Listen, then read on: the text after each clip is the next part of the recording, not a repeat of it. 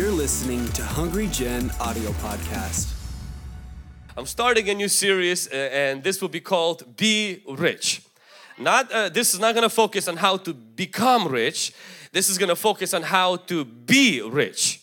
Because everybody's focusing on becoming rich and a lot of people don't know how to be one. And we all know a lot of rich people who are not good at it. For those people who think if you if you have a lot of money, it automatically makes you good at being rich. It's kind of like having a lot of children. It makes you automatically a good parent. Somebody said not really. Having a lot of money doesn't make you good at being rich. The same way as having a lot of children doesn't make you good at being a parent. And so Bible has a lot to say and we're going to learn about that. Today's message is the first installment and I'm going to title it Being Rich at What Matters the Most. And so if you have your Bible, we will take our text for this series from Timothy from the New Testament in First Timothy chapter 6 and verse 17 and down. Apostle Paul tells Timothy, he says, commend these things to those who are rich in this present age, not to be haughty, not to trust in uncertain riches but in living God who gives us richly all things to enjoy. Let them do good that they may be rich in good works, ready to give, willing to share, storing up for themselves a good foundation for the time to come, that they may lay hold of eternal life. Now I understand some people today, maybe it's your first time. When the pastor said what rich, your heart is not doing good right now. Uh, maybe the idea of money is, is, a, is in the church, you know, you grew up where maybe you've experienced abuse in this topic. Perhaps you've experienced um, where pastors or ministers, they, um, they stole money from the church. Perhaps you've experienced where people lived off of the poor um, and the whole goal was give, give, give, give. And um, I want you to put your prejudice and your experience aside just for a little bit and I want you to hear with your heart what God's Word has to say. I am not afraid to talk about money because Bible talks about money. And God talks about not just about money but how for us to live and plus it's it takes 8 hours of your day on the average it's an important part of your life and therefore it matters to God and it matters uh, to us. The good news is you are rich. The bad news also is you are rich. Statistically and it says that if you make $33,000 a year, a household income, you are on the 1% of the richest people in the world. Now I understand you may argue and say, well Vlad, you don't understand. In some of those places, the living costs are extremely low. But today, just comparing based on the income, if your household makes $80,000 a year, you are on 0.1% of the richest people in the world. So most of us in this room who have a job that pays minimum wage, you are from one to four of the top richest people in this world. Now you probably don't feel rich. That's one thing about being rich. You never know that you are rich and you don't feel rich. Like I meet with single people who are who are never ready. The, the, people who say I'm not ready for marriage usually are ready for marriage. It's the guys who always scare me that they say I'm ready for marriage that you know they're not ready. It's kind of same thing with riches. The rich people usually don't feel rich. None, nobody here today feels rich. Nobody feels that this applies to them. But if you go to third, third world countries, if you meet people who are struggling or the reason why we don't feel rich is because there are people who are richer than us. The good news is for most of us here today, we qualify for this verse is that we are rich. But what I want to focus on is not necessarily we'll have series where we're going to talk about how to hustle and how to work hard and everything. But what I want to focus on today is not how to get richer, but how to become good at being rich. And what does Apostle Paul, what does the scripture tell us about being good at being rich? And we're going to break this verse down. We're going to go through it as quickly as we can. The first thing that Apostle Paul says, and if you are taking notes, I want you to write this down. He says, do not be proud as a rich person. Don't be proud as a rich person. Pride is so easy to see in other people, impossible to see it in yourself. Pride comes naturally for the rich people and we don't like proud rich people. Nobody likes that. When you are arrogant and you are rich, it's, it's not good. It, it smells. People don't like it. But it's not just that people don't like it, it's that God don't like it. Why do rich people have a greater tendency toward pride than poor people? Because of our value system. Because your worth is not based on Jesus, your worth is based on your net or your wealth. And when your worth is based on your wealth, you will either be depressed or proud. And many people today, your worth is not based on Jesus and so when you don't have nothing, you feel worthless. And when you get something, you feel worthy and you feel entitled. You feel you're better than other people. And while we judge the rich people who are bad at being rich, if your worth is not based on Jesus Christ, it will be based on your wealth on your appearance, on your accomplishments, on your accolades, or on your failures, or on your past, or on people's opinions, or on your weaknesses. If I can borrow Jacob and Zacchaeus uh, for an illustration, let's give them a round of applause quickly, brothers. So I want you to hold this. And so Zacchaeus is going to represent a person whose worth is based on Jesus. The Bible says a righteous man, a good man, he builds his house on the rock. Have you noticed one thing that every season the rock remains the same size? When it's winter, when it's summer, it's pretty much the same. Now it could decrease just slightly, but it's pretty much the same size. It doesn't grow and it doesn't shrink. Your worth in Jesus doesn't change when you get married. Your worth in Jesus doesn't change when you get a job. Your worth in Jesus doesn't change when you get out of poverty. Jesus loves you the same and you have to know your worth in Jesus. And it's solid and it's heavy.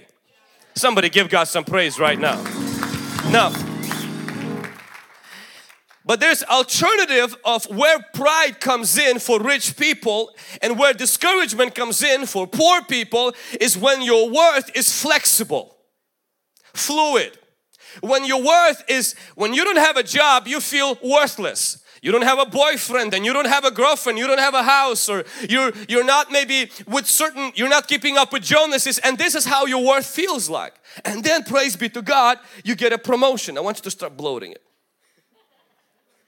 you get a promotion, you get a job, and your worth becomes inflated. Go ahead, go ahead, come on, get more prosperity, more breakthrough, a little bit more. Come on, come on.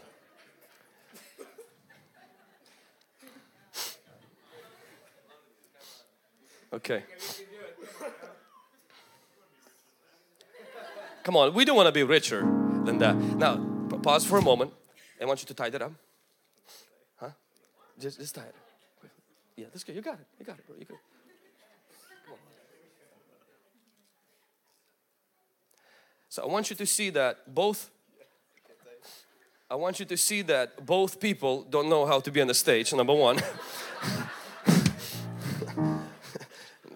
and but the real illustration that I want you to see is this is that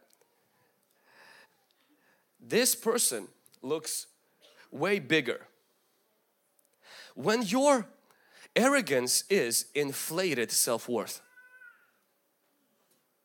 Write this down. Arrogance is inflated self-worth. It's when your worth grows with your income. When you think you're more important because you have money now. People should listen to you more. Why? Because you have more money in your bank account. Because you drive a nicer car. Arrogance and pride is natural for wealthy people if their value system is based on their income instead of who they are in Jesus. Because if you are in Jesus, who you are in Jesus, you remain the same whether you have money or you don't have money.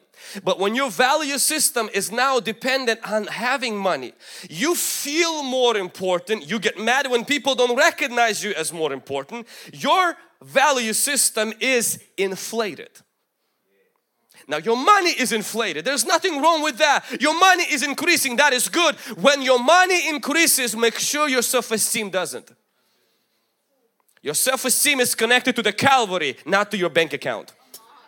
Your self-esteem has to be connected to the cross, not to your portfolio, not to your real estate, not to your car, and not to your clothing. And that is the only guarantee rich people have not to be proud in the midst of their wealth. Can somebody say amen? amen? Why? It takes one problem in our country, this size. And when you touch a person whose identity is in Jesus, rain came, the floods came, and the house who was built on the rock stood. I lost my money, I didn't lose my mind. I lost my house, but I didn't lose my family. I lost everything got wiped out in that stock market crash. But listen, except myself, because my worth, I'm still the same valuable in the eyes of God. I don't walk around with my head down. Why? Because I know my worth. Hallelujah. It takes one car accident. It takes one financial situation. And what is left of your uh, self-worth?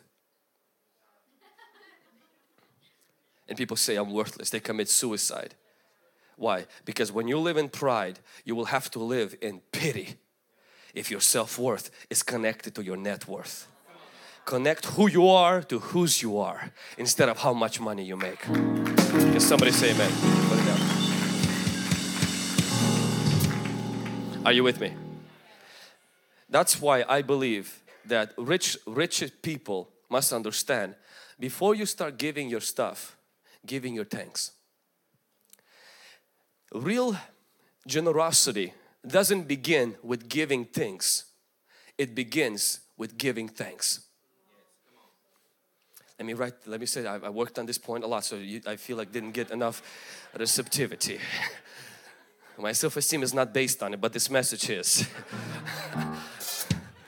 Real generosity doesn't begin with giving things. It begins with giving thanks.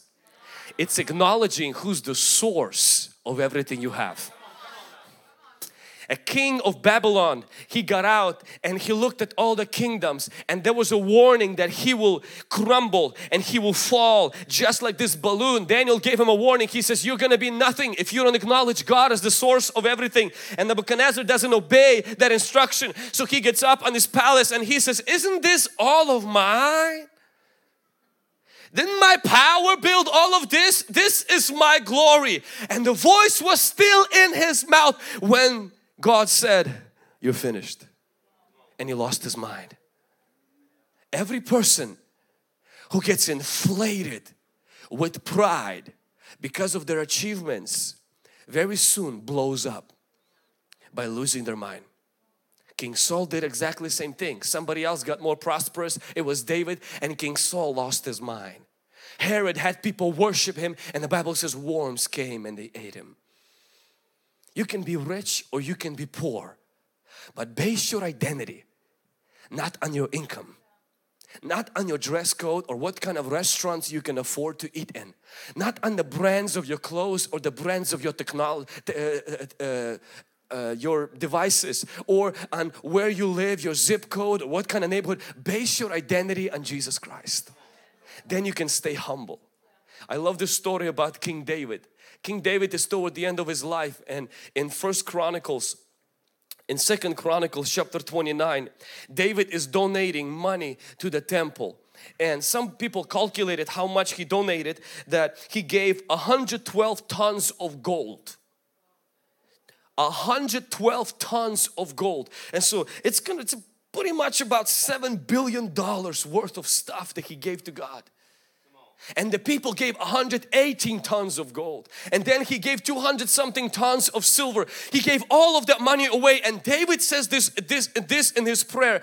He says God I'm not worthy to be this generous. And he says things like he said blessed are you O God of Israel he said yours is the greatness the power and the glory the victory and the majesty then he says, both riches and honors come from you and you reign over all. In your hand is power and might. In your hand is to make great and to give strength. And then he says, but who am I?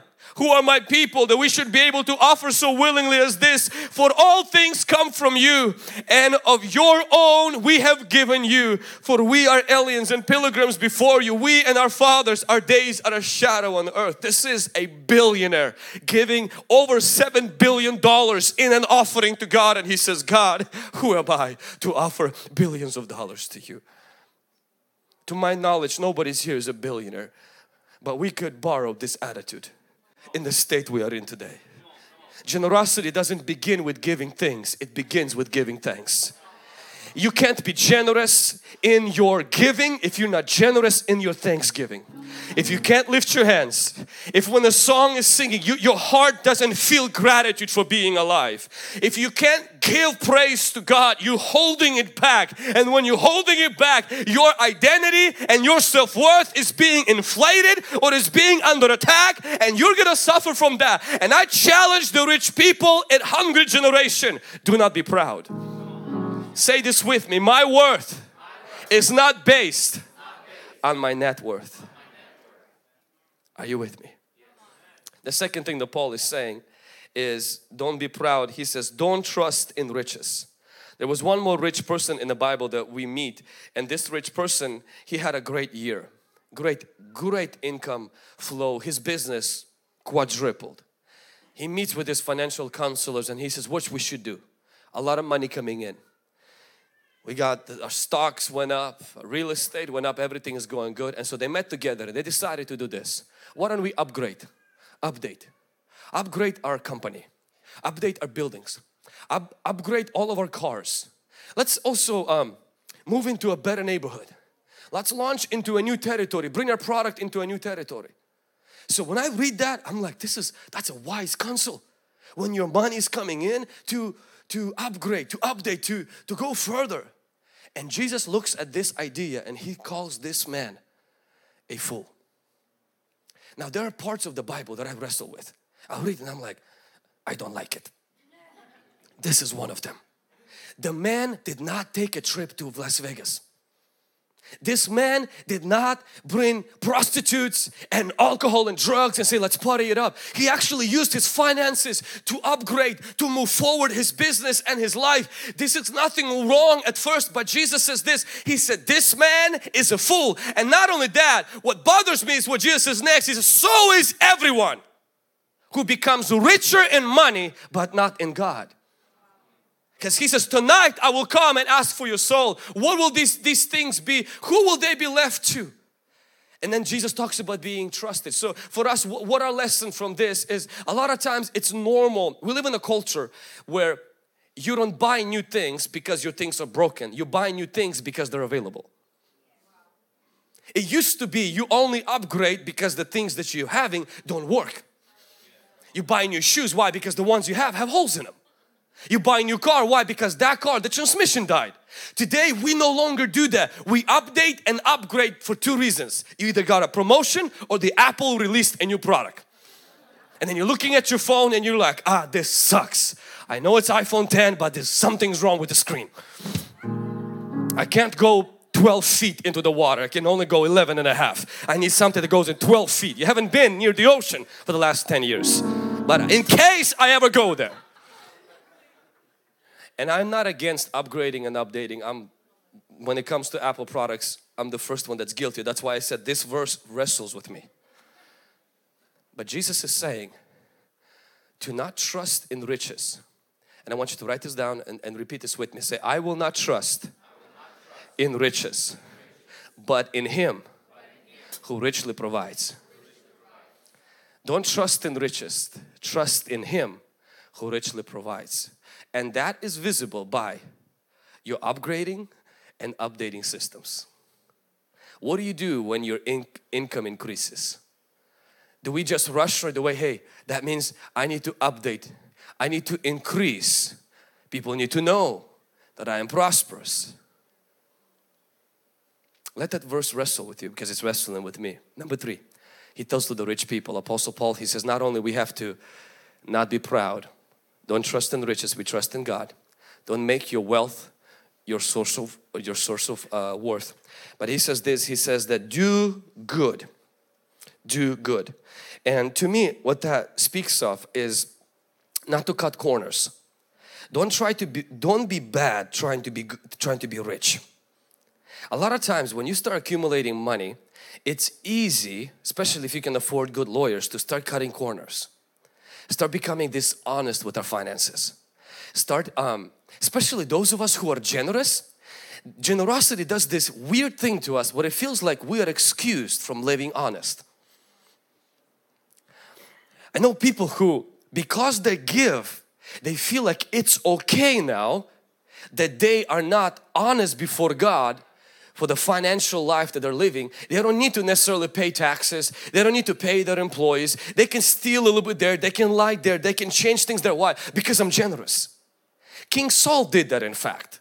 God told him to destroy Amalekites. He went and he didn't destroy the Amalekites. What he did is he saved the fattest and the biggest for himself. And when Samuel come back, uh, Samuel says, hey, what, what is this sheep that I'm hearing over there? And, and Saul says, oh, that's for God. And Samuel rebuked him and he says, God was asking you a plain simple thing to do. Don't think your generosity can overcompensate your lack of honesty. That means live honest in your finances. Don't steal. Do good. Do good is don't steal.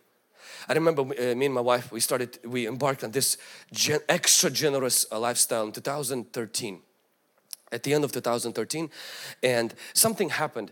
Um, I was I liked this TV show that stopped uh, producing episodes with the main character there who was Jim Caviezel the guy who was in Passion of the Christ called Person of Interest. And um, it was on Tuesday night it was airing at 9 o'clock and it had commercials. I don't like commercials. And so but at that time they had this thing called LimeWire. For, for those of you it was torrents where you can download illegally the whole the whole TV show I use the word illegally because it is illegal. but I didn't see it as illegally. So what I would do is that I would come from church and just download the TV show that would show up at 10 o'clock, at 6 o'clock. And my excuse was for this. I just don't like to sit through commercials and I cannot sit till 10 o'clock because I have to be at church next morning. So I had these three godly reasons for which I was downloading things that were not legal. And then I had a last one is this. I'm ripping Hollywood. They're already wicked. What difference does it make? And I remember one time the Lord convicted me. He said, Vlad, you're a thief. I said, no, I'm not. He says, you're downloading stuff illegally. And, and I felt like, God, why are you not convicting me for watching stuff? Why are you convicting me for watching things that are downloaded illegally? And then when I started paying for the things that I wanted to watch, I watched a lot less. And me and my wife, we made a decision after that. Is that content or things we're not going to get things that are illegal. Some of you may say, well, there's nothing wrong with that. Invite a police officer and ask him if it is. A lot of people, they steal things or they sell things. For those of us especially who really want to uh, sell, you know, I remember when I was selling my car that had a, you know, a salvage, a salvage title and I knew things were wrong with it. And the first time I sold it, I dropped the price so low. And they asked me, what's wrong with the car? And I told them nothing. They're like, why are you selling it for so? I'm like, I'm just generous. And God convicted me. He says, fix the car and tell them the truth and raise the price.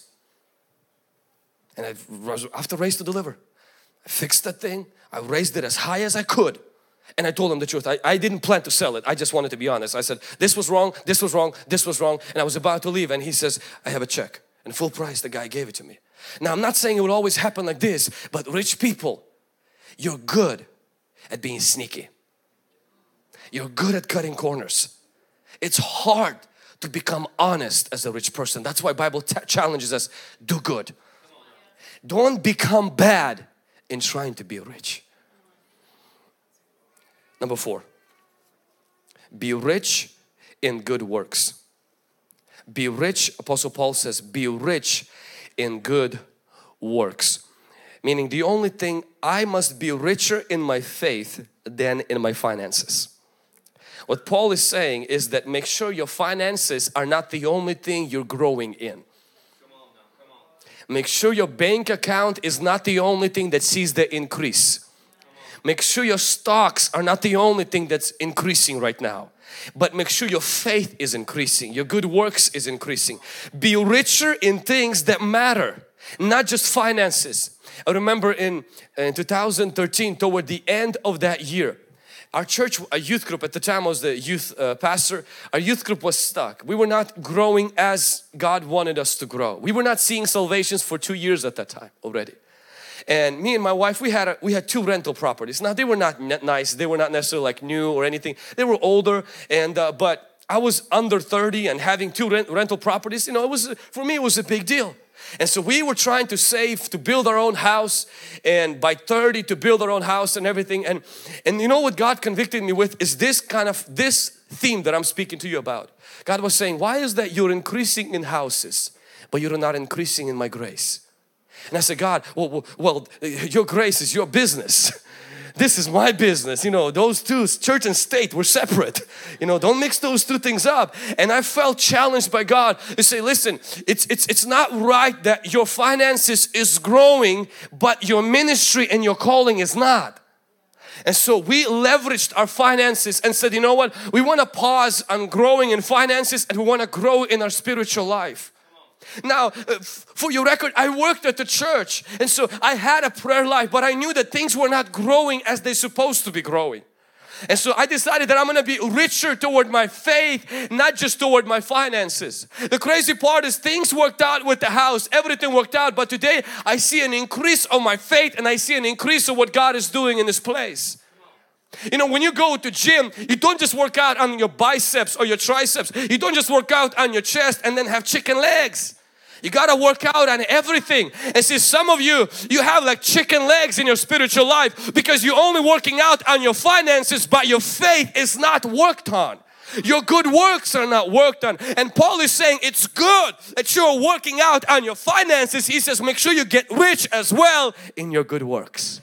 Come on, somebody. Number five, be ready to give. The example of the poor widow teaches us that Jesus looks at our finances not in a sum but in percentages. How do you give as a general, as a rich person? I give you three three principles or three tips to give as a priority, as a percentage, and as a progression. As a priority, as a percentage, and as a progression. Meaning make giving a priority. Don't give after you pay all your bills. Give before you pay all your bills. Don't make giving at the end, make giving always in the beginning. Secondly, make it a percentage. Don't give spontaneously. Percentage, you may say, oh, but you know, uh, is, is it in the Bible? It is. Jesus looks at the widow who's giving a short, small sum of money and Jesus measures her giving by not how much she gave but she measure, he measures it by the percentage this giving represents in her finances. Because what she gave was a little, but it was the highest percentage. God in heaven doesn't measure our giving by the sum, but by the percentage. Because if a person gives $500 and they have a million dollars, it may look a lot more than an intern who gives $5 and they don't have much because they're looking for a job. They're barely paying through. Or a retired person, elderly person. So what I want to tell you today is this, is that God wants you to focus on your percentage. This is the best is becoming for us is that we have a certain percentage and we try to increase that percentage. And the good percentage to start with is you can start with 10. Bible has a lot to say about 10. Now you might not like the whole 10 or tithe. Start with 12. You say, no, the whole tithe is, yeah, hate it. Make it easy on yourself. Start with 15. 15 is way different than 10. Whichever percentage you start with, keep it and then grow it. 1% or 2% or something. But if you're one of those people, you whenever you feel that, you just like, I'm just gonna give $50 and everything. You're not going to grow in that grace. It's kind of like saying, hey, I feel like going to gym today, I'm gonna go to gym. For those of you, you know that that never works. That's why you're still paying for gym membership and you never go there. Why? Because there has to be this setup. They just set it up. Every day I'm gonna go, or these days I'm gonna go. Same thing with giving. You set it up and then you go with that. Are you with me? Let's go a little bit further. And number six, Apostle Paul says, be willing to share. Be willing to share. So it's not only he's challenging rich people, hey, stop, be proud. Trust in God instead of in your riches. He says, do good, meaning don't, don't do anything shady. Then he says, hey, you know, make sure that you live a generous, you, you live a life of giving. You prioritize giving. You, you put your giving in percentage. You make progressive progress and grow in your giving. You become rich in good works. But then he says, be willing to share. And so I've been meditating and I said, Lord, how does this apply to me? And I found out that a lot of rich people, what they have is they have extra stuff they don't use. And what we typically do with that stuff is we sell it. And Paul is saying to share it. So it's very practical. You got a new phone? The old, old phone is still really, really good. That the Paul doesn't say don't ever sell anything. He just says just don't sell only. Start sharing. A lot of generosity is not limited to giving money. It's to giving things. It's to giving things that are good that we have in our possession that we can be blessed with others. Apostle Paul and John walked to the temple. They didn't have money with them. They said silver and gold we don't have right now with us. And many people use that verse and say, look, Paul and Paul and John were broke. That's not what the Bible says. The Bible says that Paul and John forgot their wallet. That didn't mean they didn't have money because the church had money. The people donated money there. But Paul and John just didn't walk with the wallet to the temple, but they said, hey, we have a gift right now. We want to give it to you. Jesus at the Last Supper, He didn't have money, but He washed the feet of disciples. God doesn't want us to limit generosity to giving money because some of us that is the easiest thing to do. But God wants you to give yourself, give your talents, bless somebody with something. Like we had a guy who has a company and we really needed to do that concrete in the front. It looks so great when you guys walked in. Doesn't look great.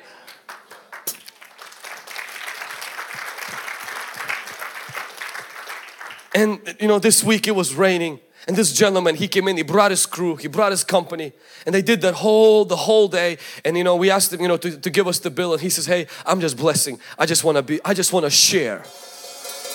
Come on. And you know what we say? We receive. Come on somebody, are, are you with me? Uh, share. You know, this another thing that, that does not mean that all of us as Christians here, we simply have to start expecting every person in our church to give us stuff for free.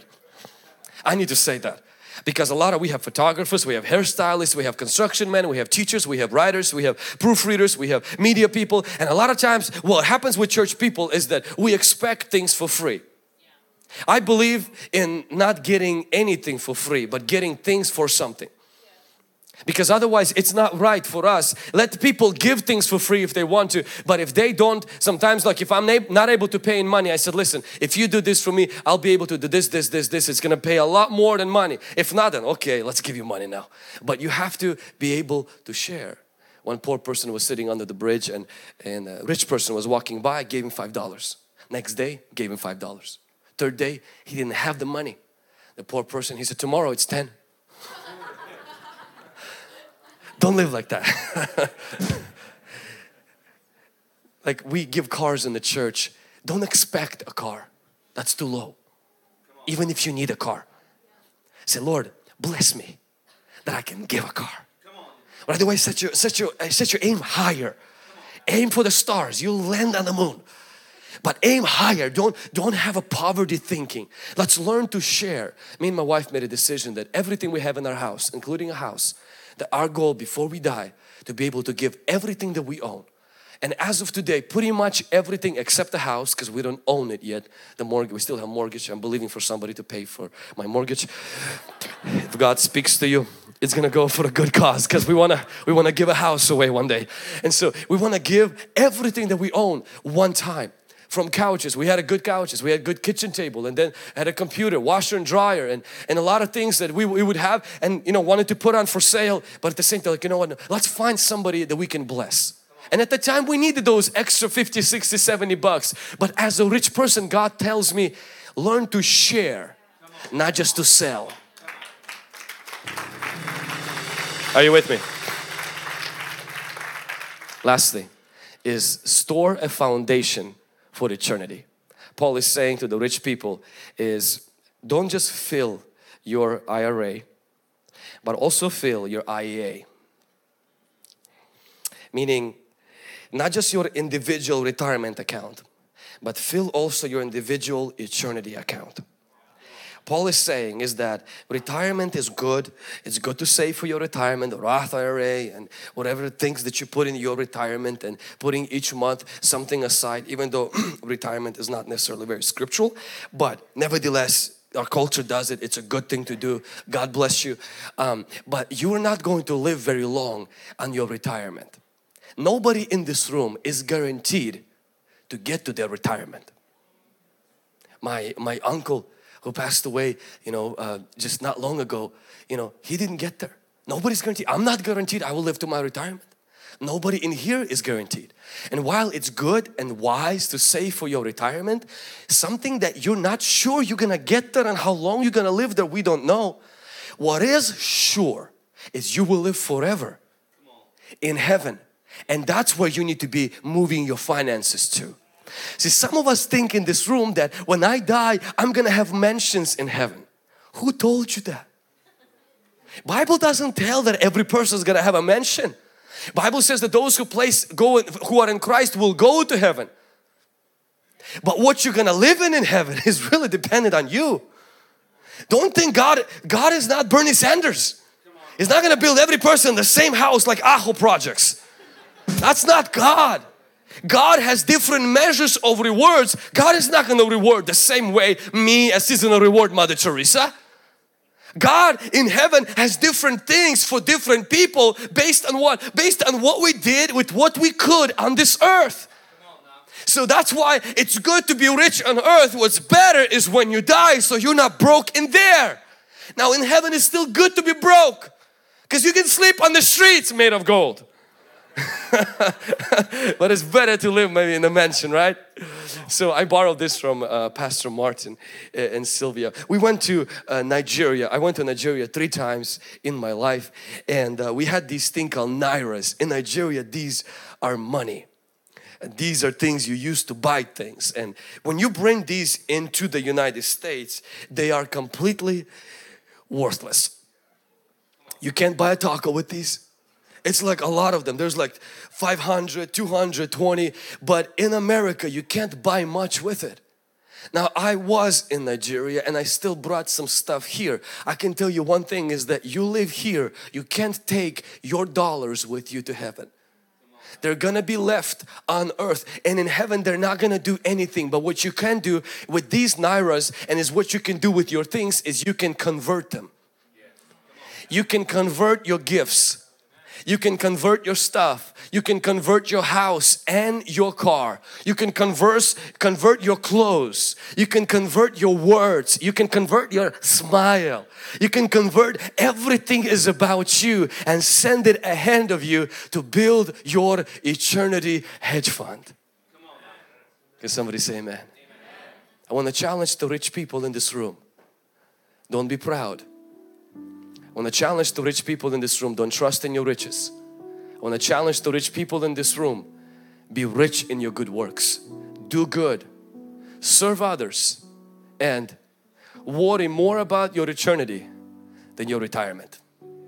Amen. Thanks for listening to this week's message from Hungry Generation. Stay connected with us on Facebook, Instagram, Twitter, and Snapchat by using at HungryGen. Stay blessed, and we'll see you next week.